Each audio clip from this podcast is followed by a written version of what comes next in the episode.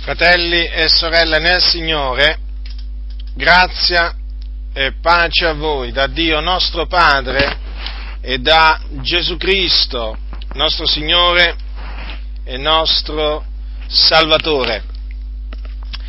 Il G12 o la eh, visione del G12, come la chiamano i suoi sostenitori, è un modo di organizzare la Chiesa locale che Dio avrebbe rivelato verso la fine del 1991 a un certo Cesar o Cesar Castellanos, pastore della missione carismatica internazionale di Bogotà, in Colombia. Questa visione del G12, come la chiamano loro, può trasformare la Chiesa in tutto il mondo per compiere la chiamata di Cristo per la nostra generazione, in quanto la visione del G12 è, ascoltate quello che loro dicono, eh, il modo più efficace per equipaggiare il corpo di Cristo in tutto il mondo il suo scopo è di vedere ogni membro del corpo di Cristo che serve il Signore compie la sua chiamata di fare, maturare, mobilitare discepolare in tutte le nazioni. Badate bene però che il termine discepolare per i sostenitori del G12 significa portare tutte le nazioni sotto la signoria di Cristo, cioè, detto in altre parole, in termini molto pratici, e sintetici, significa portare tutte le nazioni sotto un governo religioso mondiale presieduto da apostoli e profeti. Cosa significa questo? Significa che i sostenitori del G12 hanno aderito e sostengono la teologia del dominio che porta la Chiesa ad entrare in politica.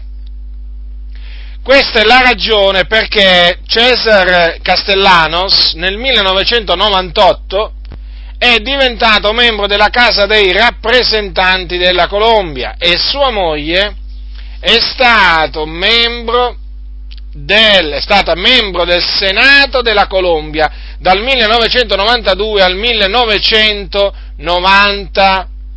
4. Ora, Castellanos, naturalmente ho deciso di confutare il G12 perché in questi anni ha mietuto tante vittime, anche qui in Italia.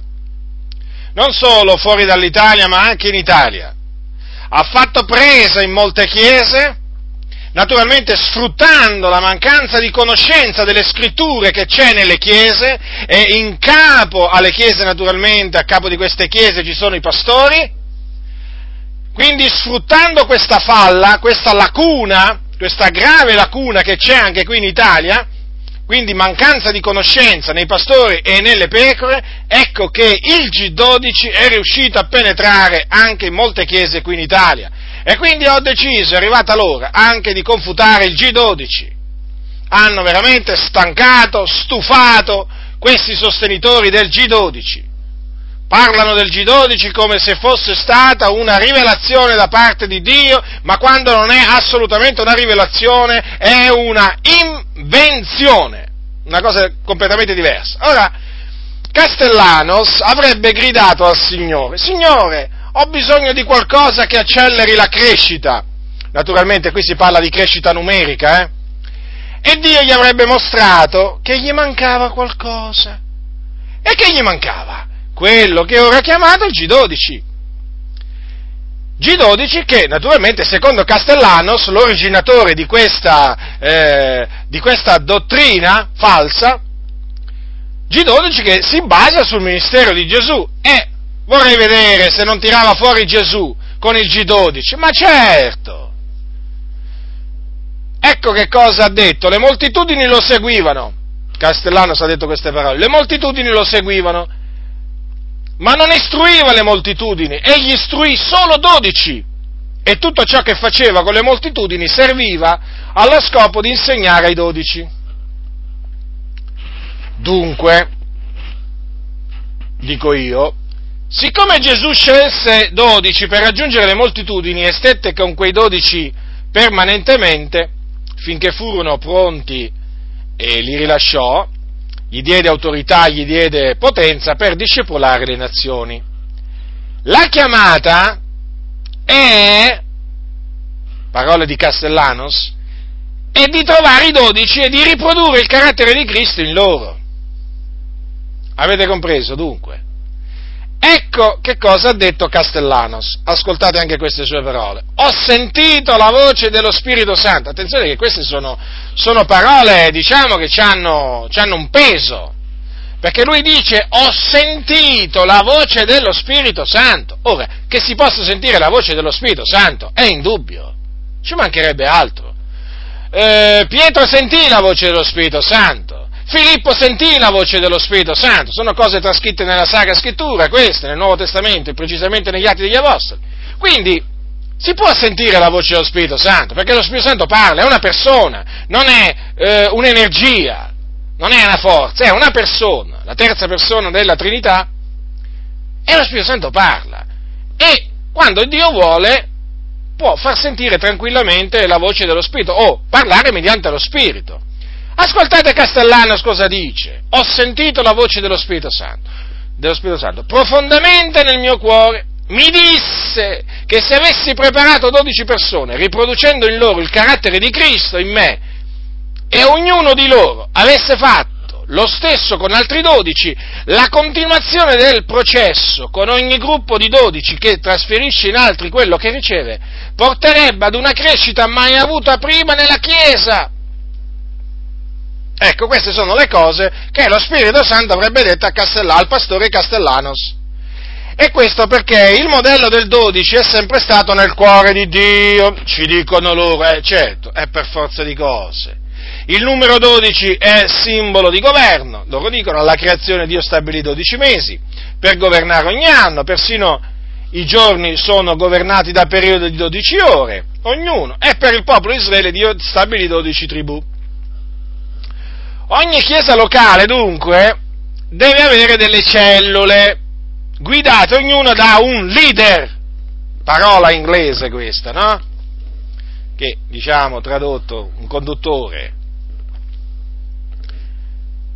Cellule che sono dei piccoli gruppi di persone che si incontrano settimanalmente allo scopo di discepolarsi e di raggiungere i non credenti.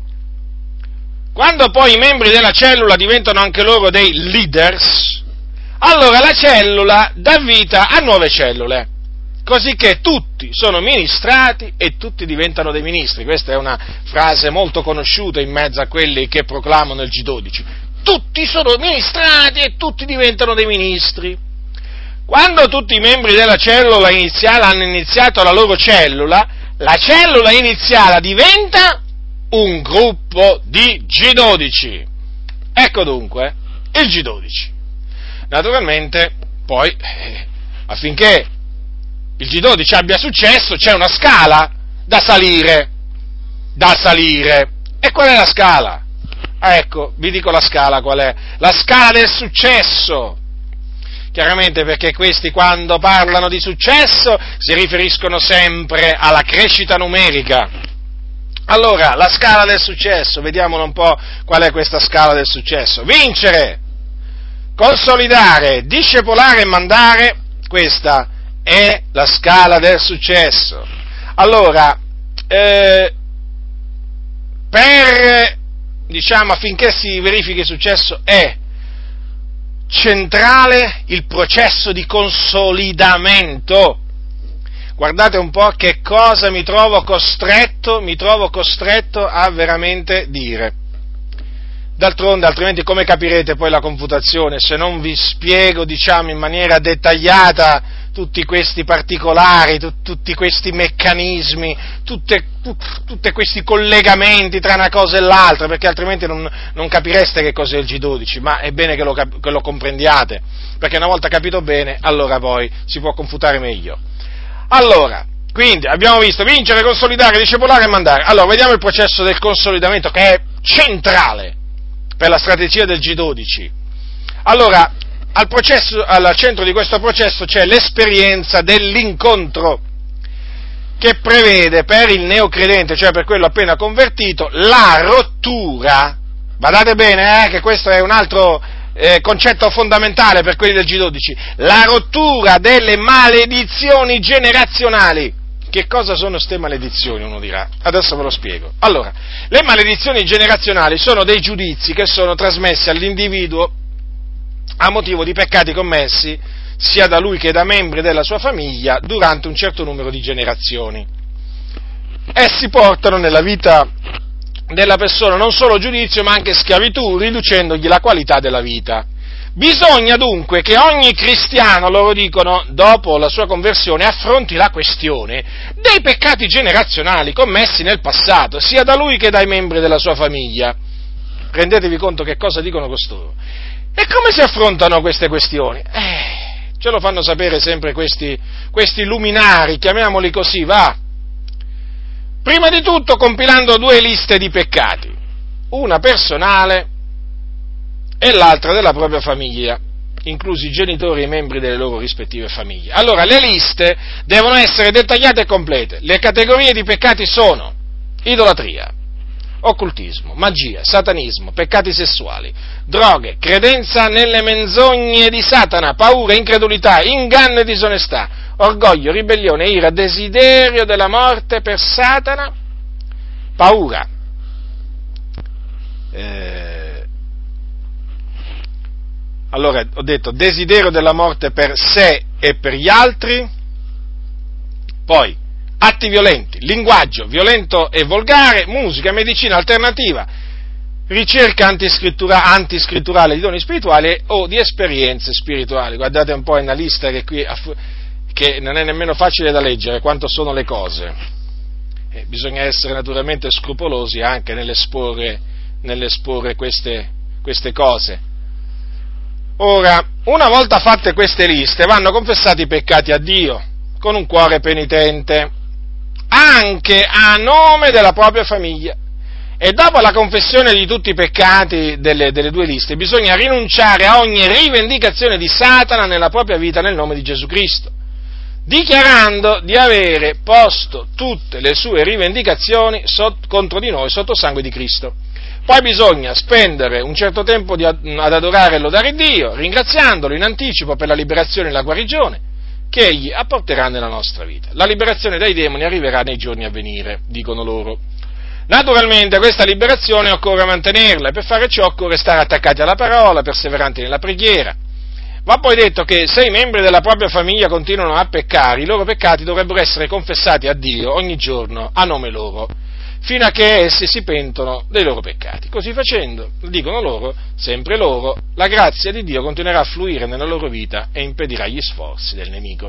Ora, in Italia le, il G12 è stato accettato dalle chiese la parola della grazia, praticamente le chiese che fanno capo alla, mm, alla, alla come si dice, alla chiesa madre alla Chiesa Madre di, di Palermo, eh, la, la, Chiesa della Parola della Grazia, il cui pastore è Lirio, è Lirio Porrello.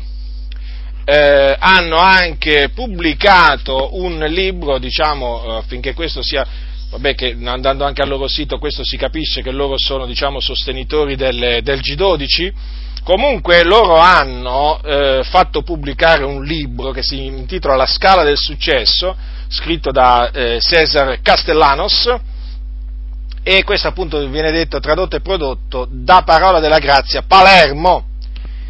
E, e appunto qui è esposto, è esposto il, il G12. Dunque abbiamo la certezza che le chiese della parola della grazia hanno aderito al G12 e di fatti e di fatti eh, il pastore Lirio Porello è, co- eh, diciamo, è, coinvolto nella politica perché è, è membro del movimento sociopolitico eh, Pace fondato da, ehm, da, Gilberto Perri della Chiesa Gesù Cristo il Signore di Gallico.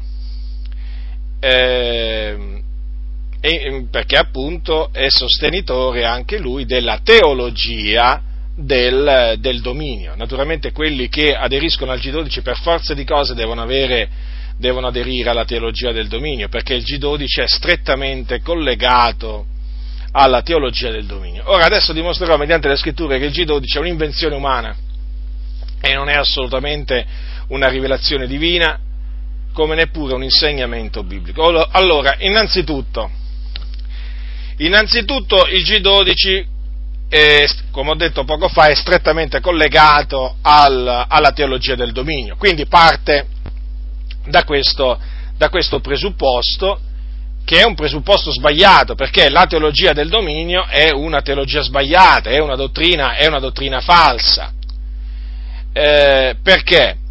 Perché la teologia del dominio sostiene che quando Gesù disse ai suoi discepoli prima di essere assunto in cielo, andate ammaestrate tutti i popoli, che in alcune traduzioni, in alcune traduzioni è andate e fate discepoli di tutte le nazioni, si può accettare tranquillamente eh, il fare discepoli di tutte le nazioni, eh, questo fare discepoli di tutte le nazioni, secondo appunto la teologia del dominio, eh, significa portare tutte le nazioni sotto un governo religioso mondiale, capeggiato da apostoli e profeti, per poi presentarle queste, queste nazioni eh, a Cristo al suo, al suo ritorno.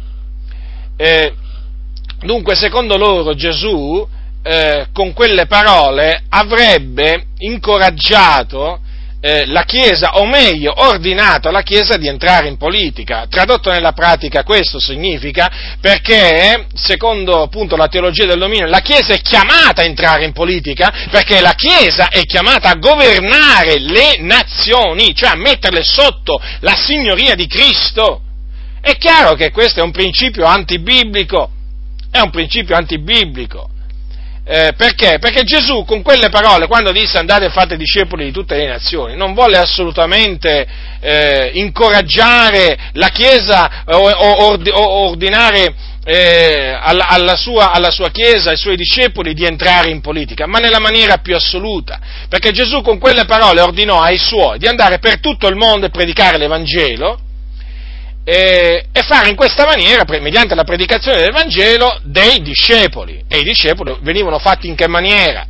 Eh, o comunque quando è che diventavano discepoli le persone che ascoltavano l'Evangelo? E tuttora lo diventano, quando si ravvedevano, quando credevano e venivano battezzati nel, nel, nome, eh, nel, nome, del Padre, del Figlio e dello Spirito Santo. Battesimo che vi ricordo seguiva immediatamente la conversione. Eh? Non pensate al battesimo, fratelli nel Signore, nei termini in cui oggi vi fanno pensare, come se fosse, ehm, come se fosse appunto il momento in cui o l'atto eh, tramite il quale si stabilisce un patto con il Signore. Non è assolutamente così. Non è assolutamente così. Il battesimo è la richiesta di una buona coscienza fatta a Dio e deve essere ministrato immediatamente dopo la conversione alle persone. Non bisogna aspettare giorni, settimane, mesi o anni. Addirittura ci sono comunità pentecostali che aspettano anni prima di ministrare il battesimo a dei credenti violando in questa maniera la parola del Signore, la violano in questa maniera, perché gli apostoli, che erano uomini ripieni di Spirito Santo, erano uomini che andavano a fare discepoli eh, per tutte le nazioni, eh, battezzavano immediatamente quelli che credevano. Dunque, invece oggi si fa credere che il battesimo sia chissà che cosa. Hanno fatto diventare il battesimo, cioè un, um, un rito, uh, un rito tutto particolare, tutto, gli danno un'importanza tutta loro, tutta particolare. Prima di essere battezzato un credente deve seguire dei corsi che durano settimane, deve passare delle prove, deve essere messa alla prova, eh, non so in quante maniere, prima di dover, di dover essere battezzato. Ma che impedisce che un'anima che ha creduto nel Signore Gesù Cristo sia immediatamente battezzato? Ma ve lo immaginate voi? Ma ve lo immaginate voi Filippo rispondere all'eunuco quando questi gli disse ecco dell'acqua che impedisce che io sia battezzato? Ma ve lo immaginate voi per un momento l'eunuco digli allora tu devi seguire un corso, vieni con me, adesso facciamo un corso e dopo, dopo, dopo che avrai sorpassato le prime prove della fede, allora dopo valuteremo se sei adatta al battesimo. Ma voi ve le immaginate queste cose? Ma assolutamente! Filippo disse, se tu credi con tutto il cuore, è possibile! Quindi se un'anima ha creduto con tutto il cuore che Gesù Cristo è morto sulla croce per i nostri peccati, è risorto per la nostra giustificazione, se ha la certezza della salvezza, se ha la certezza del perdono dei peccati, se confessa con la sua bocca che Gesù Cristo è il Signore, che cosa impedisce che egli sia battezzato? Sono i sofismi umani, sono i vani ragionamenti che gli impediscono di ricevere il battesimo subito, perché non ragionavano così gli apostoli. Gli apostoli battezzavano, gli apostoli battezzavano subito, come anche Filippo, abbiamo visto Filippo non era un apostolo, era un evangelista, è chiamato l'evangelista, battezzò subito. Quale corso? Quale periodi da aspettare prima di che sa che cosa? Subito venivano battezzati, ma vi potrei citare anche Paolo a Corinto. Credevano i Corinzi, molti dei, crede, dei Corinzi sentivano Paolo la sua predicazione, credevano e venivano battezzati. E così anche fu la stessa cosa per Cornelio. Cornelio credette e fu battezzato con tutta la sua casa, subito.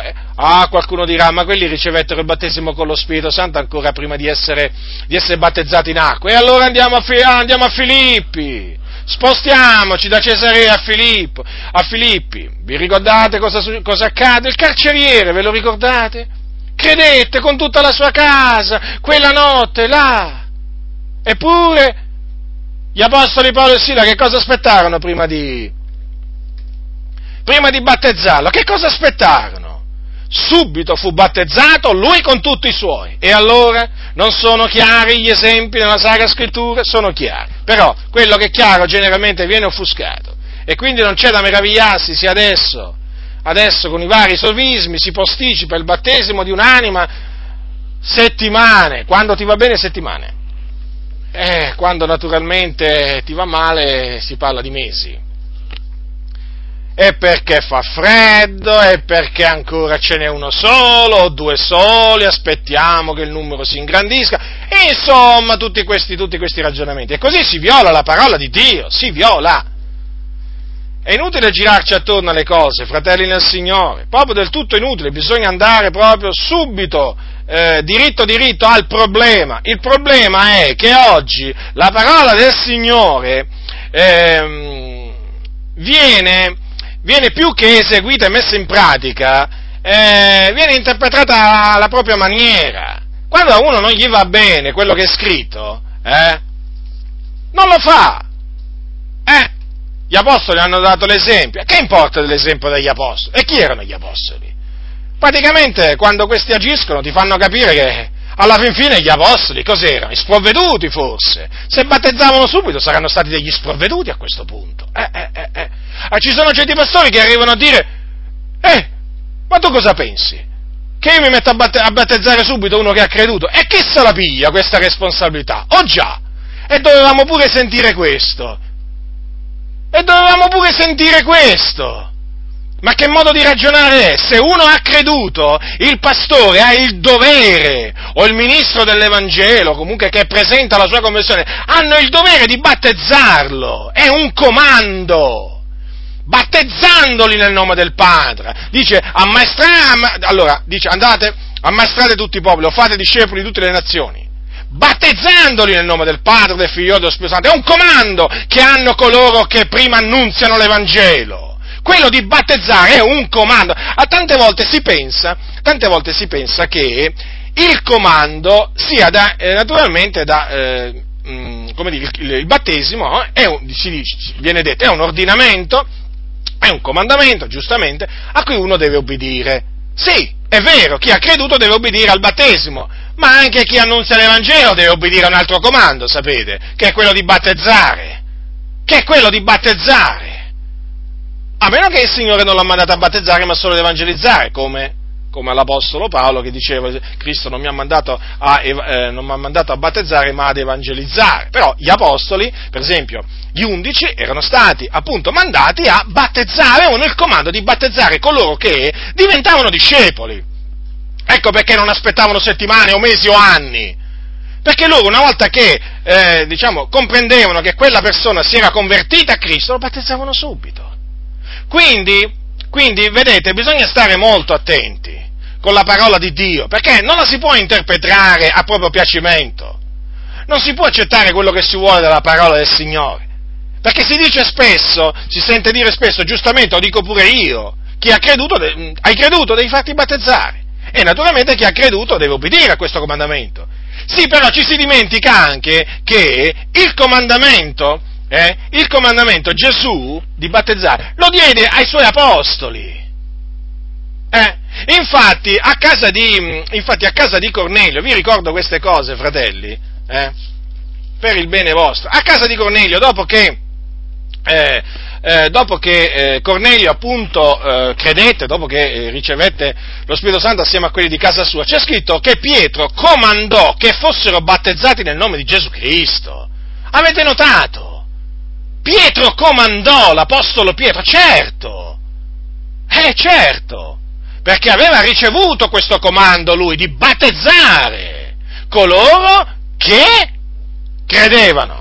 Chi avrà creduto e sarà stato battezzato sarà salvato. E gli apostoli comandavano che, che, venivano, che dovevano essere battezzati i credenti. E invece oggi, e invece oggi, come se niente fosse, come se niente fosse, come se niente fosse. A me quello che diciamo, fa indignare è che generalmente il giorno del, il giorno del, del battesimo, quando diciamo ci sono i battesimi, spesso, spessissimo si prega, eh, sì, si prega, si, scusate, si predica sulla conversione dell'eunuco. Ma possibile che nessun credente mh, nota, anche i pastori, ma possibile che non notano che il battesimo era amministrato subito? E guardate che era una cosa consueta, eh, non è che era una cosa straordinaria. Eh. La, la, cioè, il ministrare il battesimo subito a coloro che credevano non era una cosa straordinaria, era una cosa, ordi, era una cosa ordinaria e dovrebbe, e dovrebbe essere ordinaria niente di cui meravigliarsi. Invece oggi cosa succede? Cosa succede? Non ci si meraviglia. Non ci si meraviglia e non ci si scandalizza se il battesimo viene ministrato dopo settimane, mesi e anni. No!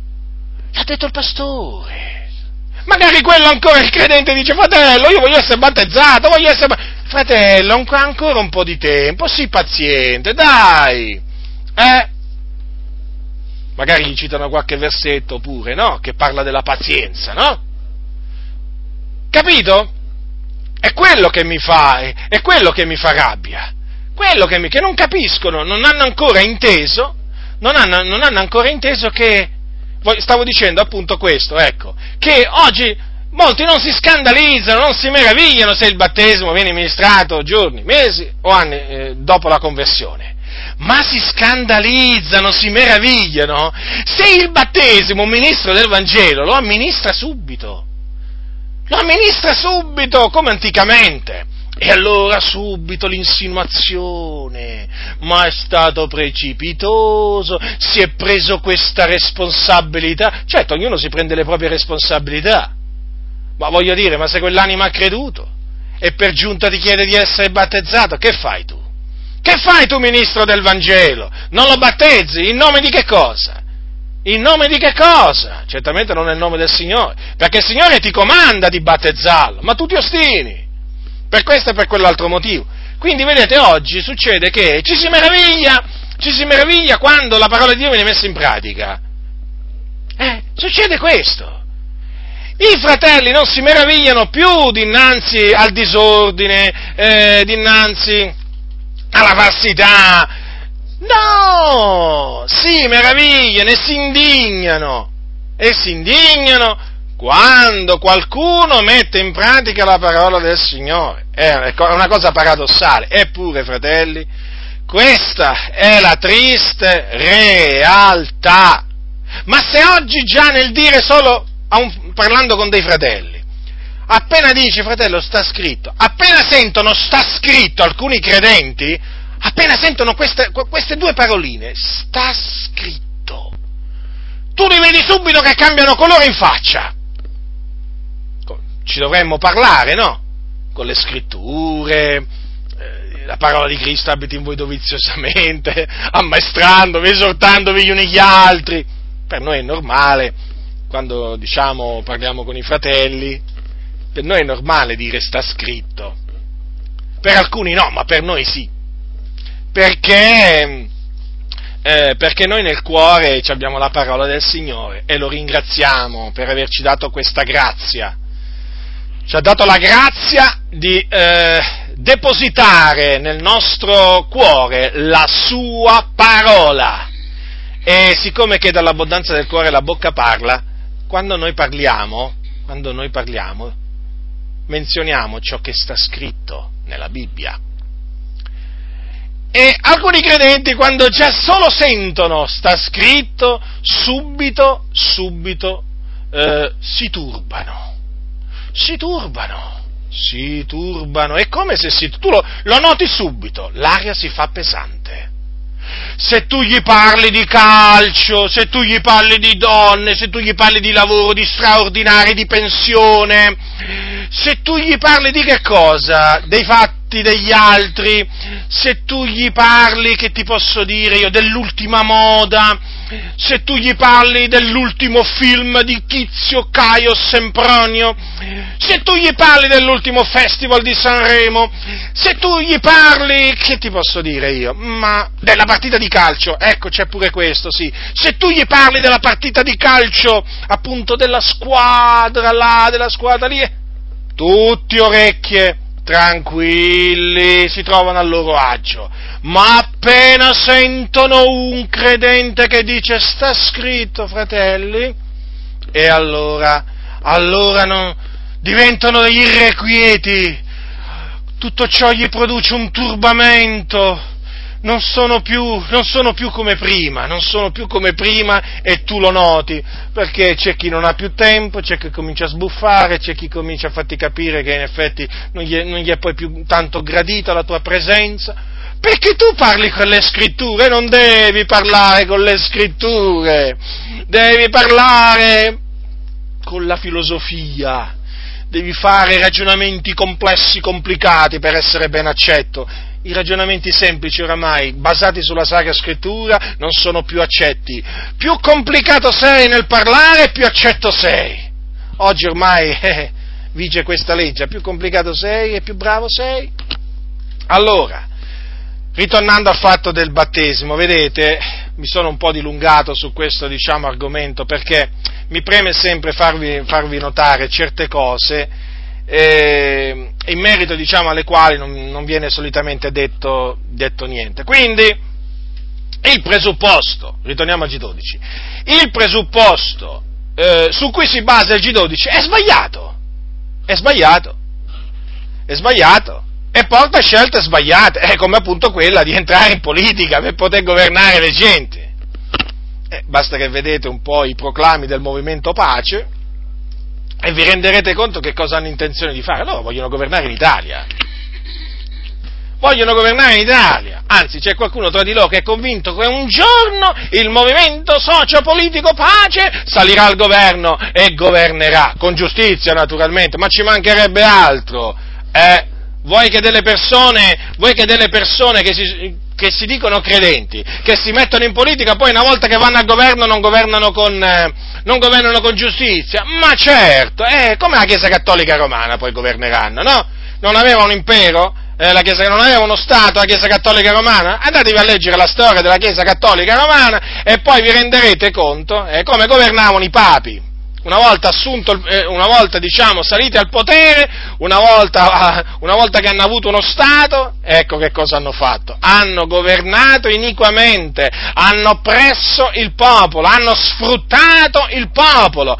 Io sono sicuro che quando anche fossero degli evangelici, che, persone che si dicono evangeliche, eh, che salissero al potere, se salissero al potere degli evangelici, io sono sicuro, sono sicuro, che governerebbero iniquamente. Sapete perché ve lo dico questo? Perché conosco questi pastori. Li conosco e so che la parola di Dio se la gettano alle spalle. E, per, e pastori che si gettano alle, alle, spalle la parola di Dio, eh, non potete pretendere che se vanno al governo poi si mettano a governare con giustizia, perché già non governano con giustizia le loro chiese. La verità è questa, fratelli nel Signore. Scendiamo nei dettagli, vi, vo- vi voglio parlare di alcuni, diciamo, dettagli. Beh, per esempio, per esempio, eh, prendiamo le, par- le, chiese della parola della grazia. Hm? Nelle chiese della parola della grazia, il velo, argomenti come il velo, comandamento del velo, comandamento del velo per le donne, non sanno nemmeno cos'è. Se ne hanno sentito parlare, era qualcosa per allora, ma certamente nelle loro comunità, e parliamo di quelli del G12, eh? ma per le loro comunità certamente la donna non è non è comandata alla donna di pregare con il capo coperto, o profetizzare con il capo coperto a un velo, assolutamente. Adornamento delle donne? Praticamente è permesso tutto. Non c'è insegnamento sull'adornamento esteriore della donna, perché praticamente loro dicono Dio guarda il cuore, quindi è inutile cominciare a dire questo non te lo devi mettere, quest'altro non te lo devi mettere. E qui naturalmente stiamo parlando di ordini che, che, eh, che, hanno, dato, che hanno, dato, gli apostoli, eh? Per lo Spirito di Cristo, che vengono infranti. E non è che solo in queste comunità, ma in tante altre comunità che hanno aderito al G12, questi comandamenti sono proprio infranti, violati. Ora, che cosa, ma che cosa pretendete? Ma poi senza parlare che queste chiese sostengono il messaggio della prosperità, dicono che Dio ci vuole ricchi materialmente, ma ne potrei aggiungere di cose. Ora io dico una cosa, ma se infrangono ordini che Dio ha dato, ordini che Dio ha dato, eh, per eh, il governo, diciamo, giusto della Chiesa, eh, perché quando Paolo scriveva a Timoteo cosa gli ha detto? Io ti scrivo queste cose affinché tu sappia come bisogna comportarsi nella casa di Dio in merito per esempio al, all'adornamento esteriore della donna, e appunto questo fa parte di una delle esortazioni che un, ministro, un pastore deve dare alla Chiesa perché così Dio ha stabilito. Ma se non vengono dati, se non vengono trasmessi questi comandamenti, queste esortazioni giuste, trascritte nella Bibbia per la Chiesa, ma che cosa vi aspettate? Che questi se un giorno salgono al potere in Italia, in America, non importa, questi la teologia del dominio, dove salgono al potere, ma voi che cosa pensate? Che questi cosiddetti apostoli e profeti del G12 eh, governerebbero con giustizia? Ma nella maniera più assoluta, ma nella maniera più assoluta. Io non è che vi dico di non dargli il voto, io vi dico proprio di ignorarli proprio di ignorarli, di ritirarvi da costoro. Perché costoro non hanno a cuore, non hanno a cuore il benessere spirituale della Chiesa, perché altrimenti queste cose le insegnerebbero perché fanno parte del consiglio di Dio. Ah, loro dicono, ma sì, ma era per quel tempo, no? E anche per oggi tutto ciò. E quindi, vedete, io sono arrivato a questa conclusione drastica, che non c'è qualcuno che può dire Dammi il voto che se salirò al potere poi metterò a posto le cose, governeremo con giustizia col timore di Dio. Perché se tu, pastore, che entri in politica, mi dimostri, mi dim- già mi dimostri entrando in politica che non hai capito niente dell'Evangelo, perché Gesù non entrò mai in politica neppure gli apostoli, ma se tu mi dimostri già proprio che di certi comandamenti della Sacra Scrittura non te ne fai niente, eh? e se c'è solo disprezzo verso questi comandamenti, ma io non posso nemmeno immaginarlo che tu salendo al potere, eh, un giorno, eh, governerai, eh, governerai, con, eh, governerai con giustizia. E potrei dire ancora molte altre cose. Comunque, allora il discorso è questo, che già un pastore che entra in politica, come ha fatto Castellanos e sua moglie, sono corrotti. Qui proprio non c'è il minimo dubbio. Perché? Perché il maestro ha dato, diciamo, l'esempio. Gesù era re, Gesù era re, ma non creò nessun regno terreno sulla faccia della terra eh, Gesù non entrò in politica, diciamo, usiamo questa espressione per, diciamo, per comodità. Gesù non fece mai politica. E perché non la fece? Semplicemente per una ragione, perché un giorno disse il mio regno non è di questo mondo. Lo ripeto, Gesù disse il mio regno non è di questo mondo. E invece, e invece i sostenitori del G12 della teologia del dominio dicono che il regno di Dio è di questo mondo invece. Le cose stanno così. E Gesù dimostrò proprio nei fatti, lo dimostrò perché Gesù dimostrava nei fatti le cose che diceva, Gesù dimostrò nei fatti che lui non era venuto sulla terra per instaurare un regno. Difatti, quando dopo la moltiplicazione, voi vi ricordate dopo quel miracolo che fece quando moltiplicò i pani e i pesci, dice che quando seppe che stavano per venire a rapirlo per farlo re, sapete che ha fatto Gesù? Sapete che fece Gesù? Si ritirò di nuovo sul monte tutto solo, questo è scritto nell'Evangelo scritto a Giovanni non è che andò incontro alla folla e dite, oh, finalmente, finalmente adesso stabilisco il mio regno qua in Israele, finalmente, finalmente dei sudditi, finalmente potrò esercitare il mio dominio sul mondo. No, nella maniera più assoluta. Invece, questi pastori corrotti che cosa vogliono fare? Vogliono esercitare sulle genti quello che Gesù non ha esercitato mentre era sulla, mentre era sulla terra. Sono ambiziosi, so, diciamo, loro ambiscono al potere, al potere temporale, esattamente come, diciamo, come hanno fatto i papi o come hanno fatto i primi vescovi, della, della, de, molti, primi, molti vescovi, diciamo, nei primi secoli d.C., che ambivano al potere temporale. Ecco, sono, diciamo, dei altri papi, va, dei, dei piccoli papi, perché anche loro vogliono governare le nazioni. No, non governano le chiese, vogliono governare le nazioni. Dunque, vedete, eh, Gesù ci ha dato l'esempio. Ora, se Gesù, il Maestro, il Signore, eh, il Signore, ha detto quelle parole, ha agito in quella maniera, noi, suoi discepoli, ma che cosa dobbiamo fare se non seguire le orme del Maestro? Noi siamo discepoli di un maestro, che è Gesù Cristo, anzi, del maestro, perché solo, noi abbiamo un solo maestro, Gesù Cristo. E noi come discepoli dobbiamo ambire a diventare come Gesù. Gesù non si impacciò, non si, non si impicciò, non si impacciò nelle faccende della vita. Che facciamo noi? Ci mettiamo come ministri dell'Evangelo, eh?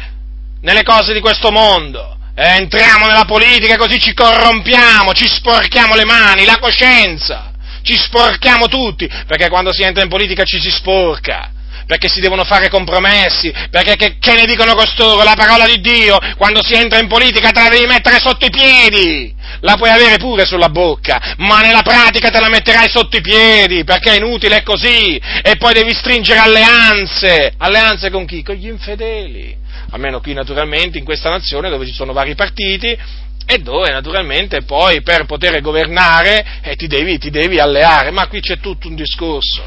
Quindi per farvi capire appunto quanto sia falsa la teologia del dominio, vi ho accennato diciamo, diciamo queste, eh, vi ho dato un breve, un breve, accenno di confutazione, se voi poi potete, volete approfondire sentitevi la, la, o leggetevi la, la, mia confutazione riguardo della teologia del dominio che l'ho già, l'ho già fatta dettagliatamente allora passiamo adesso a confutare il G12, eh, o comunque proseguiamo.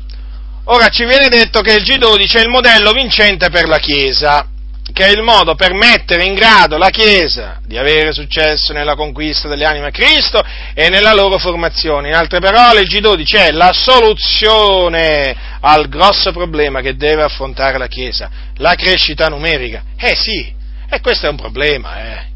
È un grosso problema la crescita numerica. Avete notato che sono tutti preoccupati? Sono tutti preoccupati. I pastori sono tutti preoccupati in Italia. Perché? Perché? È perché la, la, la, le chiese non crescono, o meglio, perché loro non hanno mega locali di culto, perché non hanno migliaia di persone che vanno continuamente ad ascoltarli e questo è un grosso problema perché loro non si preoccupano se la Chiesa si santifica, si astiene dalle concupiscenze mondane, no, loro si preoccupano eh, della crescita numerica, della crescita numerica, è quello che gli sta più a cuore, quello che gli sta più a cuore naturalmente, per ovvi motivi, perché quando la Chiesa cresce numericamente aumenta il loro potere, aumentano le loro entrate, aumentano le decime. Le loro entrate sono fatte di decime offerte. Aumenta un po' tutto praticamente. E quindi è un grosso problema quello della crescita numerica. Come risolverlo? Ecco la soluzione di Castellanos. Eh, il G12, il modello G12. Ora, io dico una cosa, ci ho riflettuto studiando il G12, ma se questa rivelazione è così importante per la Chiesa, eh, perché è importantissima, eh? Guardate che quando si parla con un pastore che ha aderito al G12, il G12 diventa la cosa più importante, eh? Ora, io dico una cosa, ma se il G12 è così importante per la Chiesa, ma allora, come mai il Signore non l'ha rivelato sin dall'inizio ai Suoi Apostoli? Che erano quelli che Lui mandò a predicare l'Evangelo in tutto il mondo, con la potestà di guarire gli ammalati, ve lo ricordo, di cacciare i demoni. Ora, domandatevi questo, fatevi questa domanda. Ora, una rivelazione così importante, così sconvolgente, perché loro quando parlano del G12 ne parlano come una, come una, una rivelazione che, che, sconvolge la Chiesa, l'ordine della Chiesa. Eh, perché vi rendete conto, il G12, eh, stiamo parlando del G12 qua, eh. Ora una rivelazione così importante, che naturalmente l'ha ricevuta Castellanos, là, della, il pastore della quella comunità in Bogotà, gli apostoli non l'avevano ricevuta, ma nemmeno uno di loro. Non è che dico, uno potrebbe dire, vabbè, ma almeno uno di loro l'ha ricevuta questa rivelazione. No, non l'hanno ricevuta. E dico io, è una domanda naturalmente che sorge spontanea. E già, perché il Signore, dovete sempre tenere, eh, dovete tenere presente questo, eh, scelse proprio gli apostoli e i dodici apostoli, sì, però non gli rivelò nulla del G12 ai suoi apostoli. Ora qualcuno dirà, ma Gesù non ha scelto i dodici discepoli? Certo che ha scelto dodici discepoli, ma badate bene perché le cose non stanno come, come dicono quelli del G12. Perché? Perché i dodici, sono, sono anche chiamati dodici, Gesù li scelse tra i suoi discepoli per costituirli apostoli.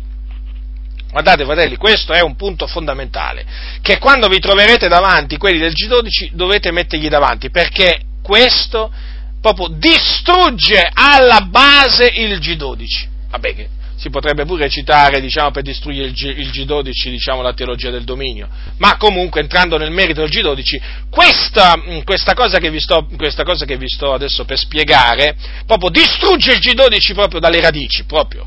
Allora, Fondamentale questo, eh? Prendete il capitolo 6 di, il capitolo 6 di Luca, allora, Luca, Evangelo di Luca, capitolo 6, leggiamo come il Signore, eh, diciamo, stabilì i, i 12 apostoli. Allora, elezione dei 12. Eh? Allora, capitolo 6, da versetto 12. Ora avvenne in quei giorni che egli se ne andò sul monte a pregare e passò la notte in orazione a Dio. E quando fu giorno chiamò a sé i suoi discepoli e ne elesse 12, ai quali dette anche il nome di apostoli e poi Luca fa i nomi. Ora notate questo. Notate questo. Gesù è vero scelse i dodici, ma li scelse d'infra una moltitudine di suoi discepoli. Cosa voglio dire? Che i discepoli di Gesù, da lui diciamo, fatti da Gesù, eh, non erano solo dodici, c'era una moltitudine di discepoli che lo seguiva, solo che tra questa moltitudine di discepoli Gesù ne costituì dodici, ne scelse dodici e a questi gli dette il nome di apostoli, li costituì apostoli. Ora, fratelli nel Signore, attenzione, che attorno a Gesù ci fosse una moltitudine di suoi discepoli è confermato Poco dopo, pochi versetti dopo, ascoltate cosa dice Luca, sempre Luca, versetto 17, dal versetto 17. E sceso con loro, si fermò, quindi con loro con chi? Con i dodici, eh? con, ehm, con, ehm, allora, con i dodici apostoli. Sceso con loro, si fermò sopra un ripiano insieme con gran folla dei suoi discepoli e gran quantità di popolo da tutta la Giudea, da Gerusalemme e dalla marina di Tiro, di Tiro e di Sidone, i quali erano venuti per udirle per essere guariti delle loro infermità. Ora notate, scese con loro, scese con loro, si fermò, con loro quindi dodici, sopra un ripiano, insieme a chi? Con gran folla dei suoi discepoli. E quindi vedete che i discepoli praticamente non erano solo dodici, erano dodici gli apostoli, ma non i discepoli. I discepoli erano molti di più. Ora, evidente questo, no? Dunque Gesù non ammaestrò solo i dodici, ma anche molti altri discepoli. Tanto è vero, tanto è vero, che se voi prendete Giovanni, Giovanni al capitolo 6, versetto, versetto 60, a un certo punto c'è scritto, ascoltate quello che c'è scritto, uh, Gesù era nella sinagoga di Capernaum e dopo aver detto alcune parole, nel capitolo 6 di Giovanni, versetto 60, c'è scritto, onde molti dei suoi discepoli, udite che l'ebbero, dissero, questo, gli dissero, questo parlare è duro, chi lo può ascoltare? Ma Gesù, conoscendo in se stesso che i suoi discepoli mormoravano di ciò, disse loro, questo vi scandalizza e che sarebbe se vedeste il figlio dell'uomo ascendere dove era prima? È lo spirito quel che vivifica, la carne non giova nulla, le parole che vi ho detto sono spirito e vita, ma fra voi ve ne sono alcuni che non credono, perché Gesù sapeva fin da principio chi erano quelli che non credevano e chi era colui che lo tradirebbe. E diceva, per questo vi ho detto che ognuno può venire a me se non gli è dato dal Padre. Adesso vediamo il versetto 66. Da allora molti dei suoi discepoli si ritrassero indietro e non andavano più con lui. Perciò Gesù disse ai dodici, non ve ne volete andare anche voi? Simon Pietro gli rispose, Signore, a chi ce ne andremmo noi? Tu hai parole di vita eterna e noi abbiamo creduto ed abbiamo conosciuto che tu sei il santo di Dio. Avete notato dunque, assieme ai dodici c'erano altri discepoli, molti altri discepoli, e molti di questi discepoli si ritrassero indietro. Quindi non è assolutamente vero che Gesù istruì solo i dodici. Vedete? fratelli nel Signore. E poi un'altra cosa da tenere presente, che Gesù costituì altri 70 discepoli, è scritto in Luca questo, eh, capitolo 10. Ascoltate cosa dice la Sacra Scrittura. Or, capitolo 10, versetto 1. Dopo queste cose il Signore designò altri 70 discepoli e li mandò a due a due dinanzi a sé in ogni città e luogo dove egli stesso era per andare. Anche questi avevano l'autorità di guarire, di cacciare i demoni. Avete notato dunque, fratelli del Signore? Ma quale G12? Ma quale G12? Ah, quanto veramente mi dispiace vedere tanti fratelli essere rimasti ingannati da questo G12. Ascolta, se tu che mi ascolti hai dato retta al G12, non importa se tu sei un pastore o un semplice membro di chiesa, rigettalo immediatamente. Non è biblico. Dunque, vedete, fratelli nel Signore, questi del G12 eh, dicono delle menzogne.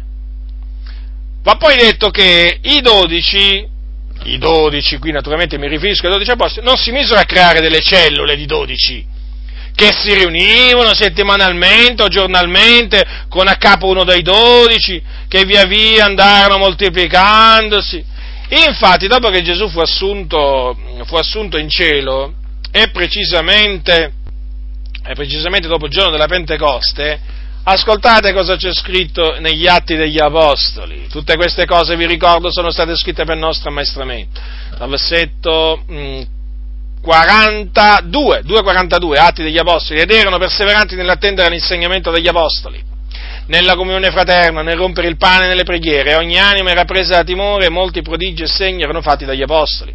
E tutti quelli che credevano erano insieme ed avevano ogni cosa in comune, vendevano le possessioni e i beni e li distribuivano a tutti secondo il bisogno di ciascuno e tutti i giorni, essendo di pari consentimento assidui al Tempio e rompendo il pane nelle case, prendevano il loro cibo assieme con letizia e semplicità di cuore, lodando Dio e avendo il favore di tutto il popolo. E il Signore aggiungeva ogni giorno alla loro comunità quelli che erano sulla via della salvazione. Avete notato dunque? Era il Signore che aggiungeva naturalmente quelli che erano sulla via della salvazione e che erano quelli che eh, egli aveva preordinato a vita eterna. Ora, ma dov'è il G12 qua? Poi in un altro passo c'è scritto che si ritrovavano sotto il portico di Salomone. Certo, gli apostoli ammaestravano pure, annunziavano anche l'Evangelo nelle case, questo è anche vero, però vi posso assicurare che del G12 non c'è traccia, non c'è traccia alcuna, né in Matteo, né in Marco, né in Luca, né in Giovanni, né negli Atti degli Apostoli, né nelle epistole. Non c'è traccia del G12. È un'invenzione, un'invenzione. Ora, eh, è evidente quindi, eh, cioè, chiaramente da quello che si legge nella Sacra Scrittura, gli apostoli, i dodici apostoli ebbero un ruolo molto importante eh, nella, chiesa, nella, chiesa, primitiva. Fecero, gli apostoli fecero molti discepoli, ammaestrarono i credenti, però non diedero vita a nessun G12. La stessa cosa va detto naturalmente per Paolo e gli altri apostoli. Se voi, se voi leggete eh, i, i, viaggi diciamo, apostolici di Paolo eh, e dei, dei, suoi compagni, voi noterete che non diedero vita a nessun G12. È una cosa proprio assolutamente eh, come si dice, eh, estranea al loro modo di fare, non, non esisteva, è un'invenzione, non è una rivelazione, lo ribadisco. Ma basta veramente leggere il libro degli Atti degli Apostoli, che praticamente racconta la storia della Chiesa da, dall'anno circa 33 al, diciamo, al 60, 60 circa Cristo, dai, diciamo 30 anni di storia della Chiesa, non c'è assolutamente nessuno, nessun G12, nessun governo dei 12. Queste sono imposture create ad arte da alcuni per soggiogare il popolo, per tenerlo sotto, eh, diciamo, sotto i loro piedi, perché qui bisogna parlare in questa maniera, fratelli nel Signore. Poi, eh, chiaramente queste qua, queste sono delle strutture, eh, diciamo, eh, ecclesiastiche che creano una schiavitù è certo, perché crea una schiavitù tutto ciò che non è biblico. Nell'antichità, vi ricordo, nella Chiesa primitiva, eh, il, non esisteva un, eh, non esisteva un, eh, un, come si dice io, un governo universale della Chiesa, diciamo, in mano a apostoli, profeti, non, esist, non, non era così assolutamente. La Chiesa locale era autonoma, indipendente, eh, nella chiesa locale eh, c'erano gli anziani, i diaconi che venivano costituiti, eletti eh, dal, dalla chiesa una volta che si trovava che avevano delle caratteristiche ben precise caratteristiche naturalmente che poi troviamo eh, scritte dall'Apostolo Paolo a, a Timoteo e anche, e anche, a Tito. Una volta messe alla prova, dopo un periodo di prova, se venivano trovati irreprensibili, venivano assunti eh, sia nell'ufficio di, eh, diciamo di, di, anziano che in quello di diaconi. E questa era la chiesa, la chiesa locale. Le chiese locali naturalmente avevano dei rapporti tra di loro ma non erano dei rapporti per cui una chiesa esercitava un dominio su un'altra chiesa, nella maniera più assoluta. Le chiese erano ehm, eh, autonome, autonome, avevano dunque piena libertà di gestire loro, eh, diciamo, le loro attività come, come, il Signore, come il Signore li guidava. Certamente c'erano gli apostoli, che in virtù del loro, del loro, mandato, del ministero che avevano ricevuto dal, dal Signore, ammaestravano, mandavano lettere, e mandavano lettere anche a chiese che non avevano fondato. Per esempio l'Apostolo Paolo mandò una lettera, quella dei Colossesi, a una chiesa che non aveva fondato lui, ma un suo, un suo collaboratore, ma naturalmente in virtù della, della, dell'autorità apostolica che loro avevano e, però non erano uomini che, esercit- che signoreggiavano le chiese, erano uomini che servivano le chiese, erano uomini santi, giusti, che non si pacciavano nelle cose della vita, che non erano dati alla politica, che non amavano il denaro, uomini, erano uomini santi, erano uomini che parlavano da parte di Dio, mossi dallo Spirito di Dio, parlavano mossi da sincerità in Cristo ma non, niente, non, avevano niente a che fare con gli apostoli moderni, con quello che somministra il vino nuovo, là, l'avete visto, no? Le, quello, che si fa chiamare, quello che si fa chiamare apostolo, abbiamo messo il video recentemente, no? Quello che, che, che, stappa la bottiglia, che dice che il sughero rappresenta la Sardegna, e il vino nuovo che il Signore sta, stava stappando là in cielo, anche lui la bottiglia, ma, Signor, ma gli apostoli del Signore erano santi, non erano dei ciarlatani, non erano persone persone che abbindolavano il popolo del Signore, che la mattina si alzavano con una stravaganza, diciamo, in più, ma assolutamente, ma erano, erano gli uomini che tremavano davanti al Signore. E invece oggi questi moderni apostoli, questi moderni apostoli sono la piaga della Chiesa, la rovina della Chiesa sono questi moderni apostoli e questi anche moderni profeti. Pensate voi, pensate voi, il governo delle nazioni dovrebbe essere in mano a questi apostoli e profeti che calpestano il comandamento del velo, il comandamento dell'adornamento delle donne. Questi sono gli apostoli e i profeti. Ma quali apostoli e profeti? Ma dove? Ma dove? Assolutamente non si possono accettare costoro come ministri dell'Iddio vivente, perché sono volte la loro via, non hanno, non hanno, a cuore ciò che è di Cristo, ma hanno solo il loro interesse, per quello si inventano tutte queste cose strane. con tutto quello che c'è scritto nella Bibbia, pare che non sia sufficiente più quello che è scritto nella Bibbia. Si devono inventare sempre cose nuove. E una volta il G12, e una volta la, la bottiglia, la, la, la, il divino che deve essere somministrato all'uditorio, il vino nuovo, quello è il vino nuovo, no? E poi la raccolta delle offerte con la bandiera che altro ancora? Che altro si devono inventare questi qua? Ah, poi c'è quello che, che, che unge la bara con l'olio, quell'altro naturalmente della pratica lì della vasca, della vasca da bagno con l'acqua calda, le, le, le, le gocce d'olio nell'acqua là, che gli serve per purificarsi. Voglio dire, ma questi sono, questi, questi qui sarebbero i servi del Signore. E questi qui sono i servi del Signore, a cui poi la Chiesa dovrebbe ubbidire, eh? Sono questi, ma da questi bisogna scappare. Se tu, fratello sorella, sei ancora in una di queste comunità, ritirati immediatamente, non ci pensare nemmeno due volte. Alzati e vattene. Stai perdendo il tuo tempo in questi luoghi, stai perdendo il tuo tempo. Ora vi stavo dicendo, certo c'erano gli apostoli, ma che gli apostoli si evince dalle sacre scritture che uomini erano. Eh? Assolutamente quelli di oggi proprio gli apostoli, questi apostoli qua assomigliano semmai ai falsi apostoli di quel tempo, eh sì, perché i falsi apostoli c'erano anche ai giorni, dei, ai giorni degli apostoli, ma sicuramente non assomigliano agli apostoli eh, di cui parla la Sacra Scrittura, non assomigliano a Pietro, a Paolo, eh, non assomigliano a, a Giovanni, ma nella maniera più assoluta, ma non se ne parla nemmeno, un paragone, ma, ma non, ci, non cioè è inutile nemmeno mettersi a cercare di fare un paragone, perché non esiste nessun paragone da fare. Il paragone, semmai, è quello che si fa tra un vero apostolo e un falso apostolo, tutto lì. Ma altrimenti non c'è altro da dire, non c'è altro da dire, o meglio, questo c'è da dire, di ritirarsi da costoro.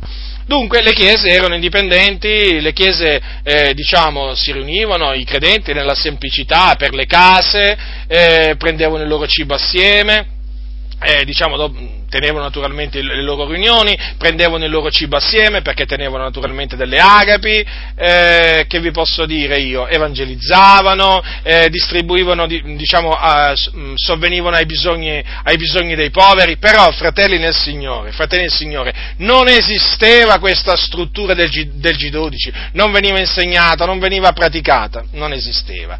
E non deve esistere, non deve esistere. È evidente questo, il modello del G12 è un'impostura. Allora adesso veniamo alla, alla, dottrina delle maledizioni generazionali, un'altra impostura questa, un'altra impostura che serve naturalmente per tenere, tenere soggiogate le anime. Allora, questa rottura delle maledizioni generazionali è antibiblica. Perché?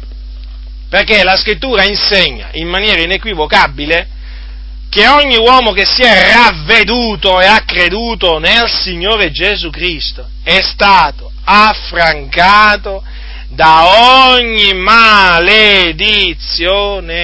Galati 3:13. Andiamo a vedere cosa dice Paolo ai santi della Galazia. Allora, Cristo ci ha riscattati dalla maledizione della legge, essendo divenuto maledizione per noi, perché sta scritto, maledetto chiunque è appeso al legno, affinché la benedizione d'Abramo venisse sui gentili in Cristo Gesù, affinché ricevessimo per mezzo della fede lo Spirito promesso. Ora, fratelli del Signore, Cristo è diventato maledizione per noi, perché è stato appeso al legno. Ora, in questa maniera ci ha liberati dalla maledizione della legge. Perché? Perché la legge dice maledetto chiunque non persevera in tutte le cose scritte nel libro della legge per metterle in pratica. Ora, noi tutti eravamo sotto maledizione. Perché? Eh, perché non avevamo messo in pratica le cose scritte nel libro della legge. E quindi la maledizione era su di noi. Ora, Cristo ci ha liberati da questa maledizione, da, da, questa, da questa maledizione e quindi noi siamo grati al Signore per averci reso liberi. Ora, questa, questo, diciamo, liberazione, quando avviene? Avviene nel momento in cui uno si pente e crede nel Signore Gesù Cristo, perché il sangue di Gesù, sangue di Gesù lo, purifica da, lo purifica da, ogni peccato e eh, mediante eh, appunto l'opera della parola di Dio e dello Spirito Santo egli diventa una nuova creazione o una nuova creatura. Le cose vecchie sono passate, ecco, sono diventate, sono diventate nuove. Quindi, essendo che il credente, nel momento in cui si è pentito e ha creduto nel Signore Gesù Cristo, viene liberato dalla maledizione della legge, viene anche liberato dalla legge del peccato e della morte. Dunque è veramente libero nel Signore, eh, se è una nuova creatura, evidentemente, prima era schiavo, prima era schiavo e adesso, adesso è, è libero. Non importa in che peccati il cristiano era immerso prima della sua conversione, lui è stato affrancato da ognuno di essi. E guardate che non importa neppure eh, quale maledizione gli era stata eventualmente lanciata da qualche ministro di Satana, eh? perché anche in quel caso lui è stato affrancato da essa. Cioè, per farvi un esempio, per farvi un esempio se per esempio un, frate- un, un, un uomo si converte, si converte, a Cristo, no? E ehm, diciamo qualcuno gli aveva lanciato una maledizione, no? Per farlo morire o per, o per altre cose nel momento in cui, momento in cui egli crede, egli viene messo sotto il sangue di Gesù Cristo. E in quel momento, in quel momento, quel legame viene spezzato, cioè quella maledizione non ha più assolutamente nessun potere sul credente, perché è un figliolo, è un figliolo di Dio, dice che il maligno non lo tocca.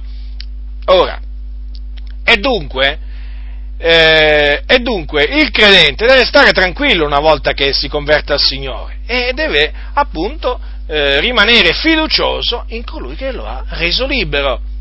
Non deve vivere nella paura di maledizioni generazionali, perché quando anche ci siano state, lui è stato liberato mediante la fede in Cristo, sono state infrante, annullate al momento della sua conversione.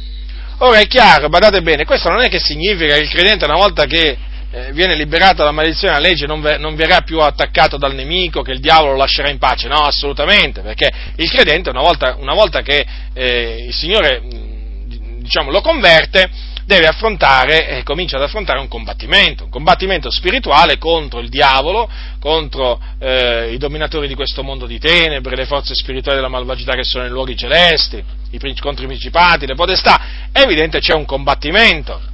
Però eh, durante questo combattimento naturalmente egli viene, viene tentato, viene tentato eh, ci sono delle macchinazioni che vengono ordite dai nemici contro di lui, però il discorso è questo, Dio ha provveduto un'armatura che è completa, è potente, al fine di farlo, di farlo, rimanere in piedi al credente e naturalmente di dargli la vittoria contro le insidie del, del diavolo. Per quello ogni credente eh, è chiamato a rivestirsi della completa armatura di Dio, affinché possa resistere nel giorno malvagio, resistere alle insidie del diavolo e rimanere, rimanere in piedi.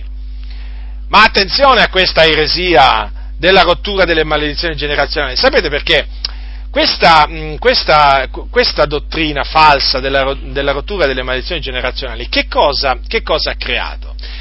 Ve lo spiego, diciamo, in termini molto, molto pratici, che quei credenti che aderiscono a queste comunità, appena sentono parlare di queste rotture delle maledizioni generazionali, cosa pensano? Pensano di avere bisogno di un'altra salvezza, oltre a quello che hanno già ottenuto. Avete capito? Praticamente questa rottura delle maledizioni generali è una sorta di, eh, diciamo, salvezza, come la potremmo chiamare? Ulteriore salvezza che il credente deve, eh, deve ottenere da Dio, deve ricercare e naturalmente la può trovare solo nel G12, capite? E quindi non vi meravigliate di, diciamo, di sentire alcuni di questi eh, che aderiscono al giudici che dicono ah finalmente ho scoperto il vero Vangelo, finalmente ho scoperto la vera libertà, come se in effetti quando uno si converte non avesse già ottenuto eh, appieno la libertà in Cristo, come se uno quando si converte, eh, voglio dire, gli rimanesse ancora, diciamo, da ricercare una sorta di eh, ulteriore, ulteriore salvezza.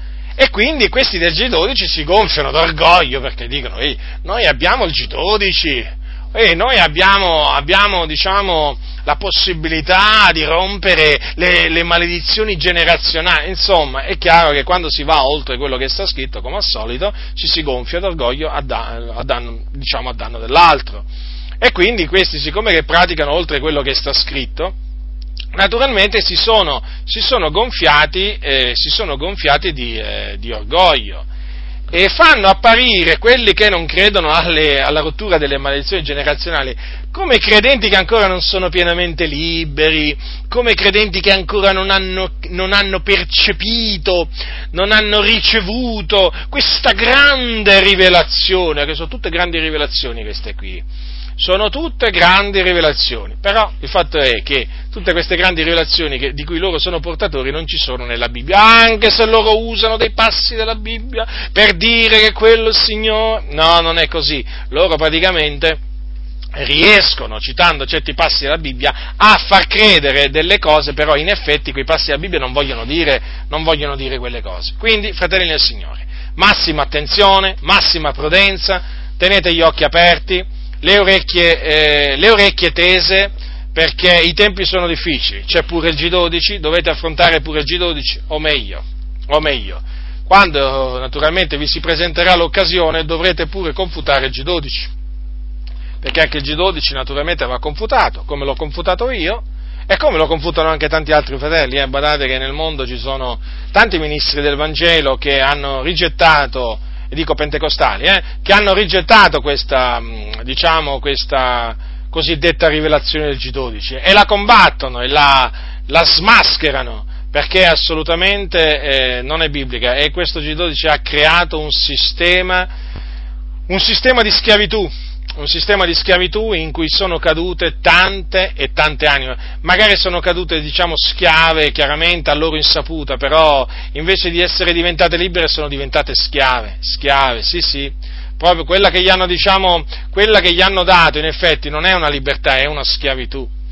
E queste, queste cose naturalmente, queste cose naturalmente bisogna, bisogna che, siano, bisogna che siano dette, sono una sorta di papato, eh, queste, queste, questi diciamo, gruppi di chiese che hanno aderito al G12, eh, sono veramente dei sistemi, quello del G12 è veramente un sistema diabolico, studiandolo veramente ci si rende conto veramente quanto sia astuto il diavolo, ehm, quanto sia astuto il diavolo, d'altronde dice la scrittura che il serpente sedusse Eva con la sua astuzia, con la sua astuzia, e oggi ci sono molti che, mm, che sono astuti, che sono astuti, e questo Castellanos è un pastore molto astuto, perché appoggiandosi sul numero 12, avete notato, si è appoggiato sul numero 12, mica sul numero 7, e perché non sul numero 70? Eh, voglio dire, o il, o il numero 40, beh, nella Bibbia c'è anche il numero 40, Voglio dire, ci sono molti numeri nella Bibbia, però lui naturalmente si è voluto appoggiare al 12, però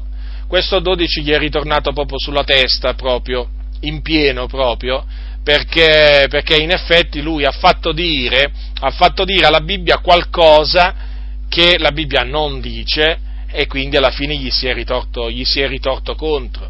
Ah, voi direte, ma sì, ma queste chiese crescono numericamente. Avete detto bene, crescono numericamente, ma a livello spirituale sono nella miseria più totale. Nella miseria più totale. E guardate, se tu che mi stai ascoltando sei ancora in una di queste chiese, probabilmente stai digrignando i denti contro di me, magari stai lanciando pure qualche maledizione contro di me.